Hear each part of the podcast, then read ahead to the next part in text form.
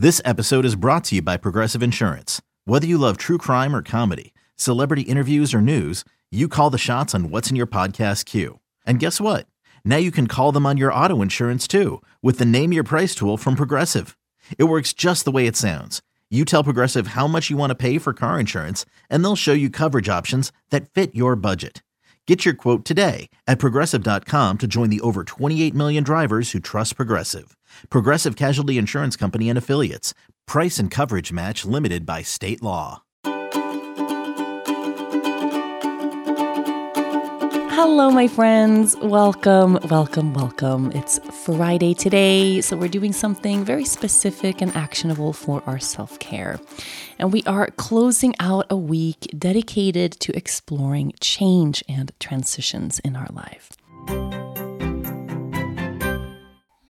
When you need mealtime inspiration, it's worth shopping Kroger, where you'll find over 30,000 mouthwatering choices that excite your inner foodie. And no matter what tasty choice you make, you'll enjoy our everyday low prices, plus extra ways to save, like digital coupons worth over $600 each week. You can also save up to $1 off per gallon at the pump with fuel points. More savings and more inspiring flavors make shopping Kroger worth it every time. Kroger, fresh for everyone. Fuel restrictions apply.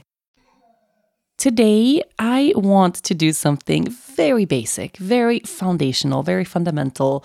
You might not think of this as self care, but if you do it mindfully, if you do it with presence, it so absolutely is.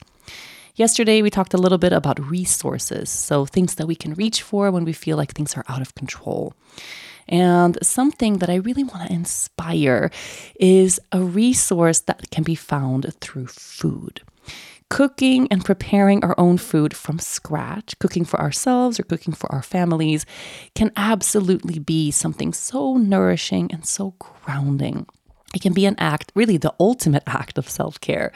We need food to make it through the day. We need to nourish ourselves all throughout the day. And the intention that we put into the food that we cook makes a huge difference. So, today or at some point this weekend, I want you to pick out the most nourishing, fall inspired, grounding recipe you can possibly find. So, I'm thinking something really warming, something that fills you up, something absolutely delicious, maybe with some warming, delicious spices, maybe a soup or a stew or a chili of some kind. I mean, you decide what you want to eat, of course, but pick something that aligns with how you're feeling so that you meet your needs and something that you know is going to deeply nourish you. And then I want you to cook that either for yourself or for your family. You might be cooking for more with intention. I want you to write that recipe down. I want you to source those ingredients in the most mindful way that you can. Take your time, whether you're going to the farmer's market or out into your vegetable garden or to the grocery store. Take your time to connect with the produce that you pick. Take your time to really find that deeper connection to the food that's going to be prepared in your kitchen and then end up on your plate and then into your body. And then as you cook, put all distractions aside. If you have kids, involve them in this process. Turn on some music, make it a moment rather than a chore. And know that the energy that you cook with is going to be the energy that you're able to actually digest that food with later. So turn your cooking from a chore into a mindful moment, into a moment of self care by really taking seriously how you're nourishing yourself right now. And perhaps this can inspire you to cook a little bit more for yourself if you feel like you've fallen out of cooking or you're lacking some inspiration. Maybe make a plan for next week to continue nourishing yourself throughout the day in a way that feels really grounding for you.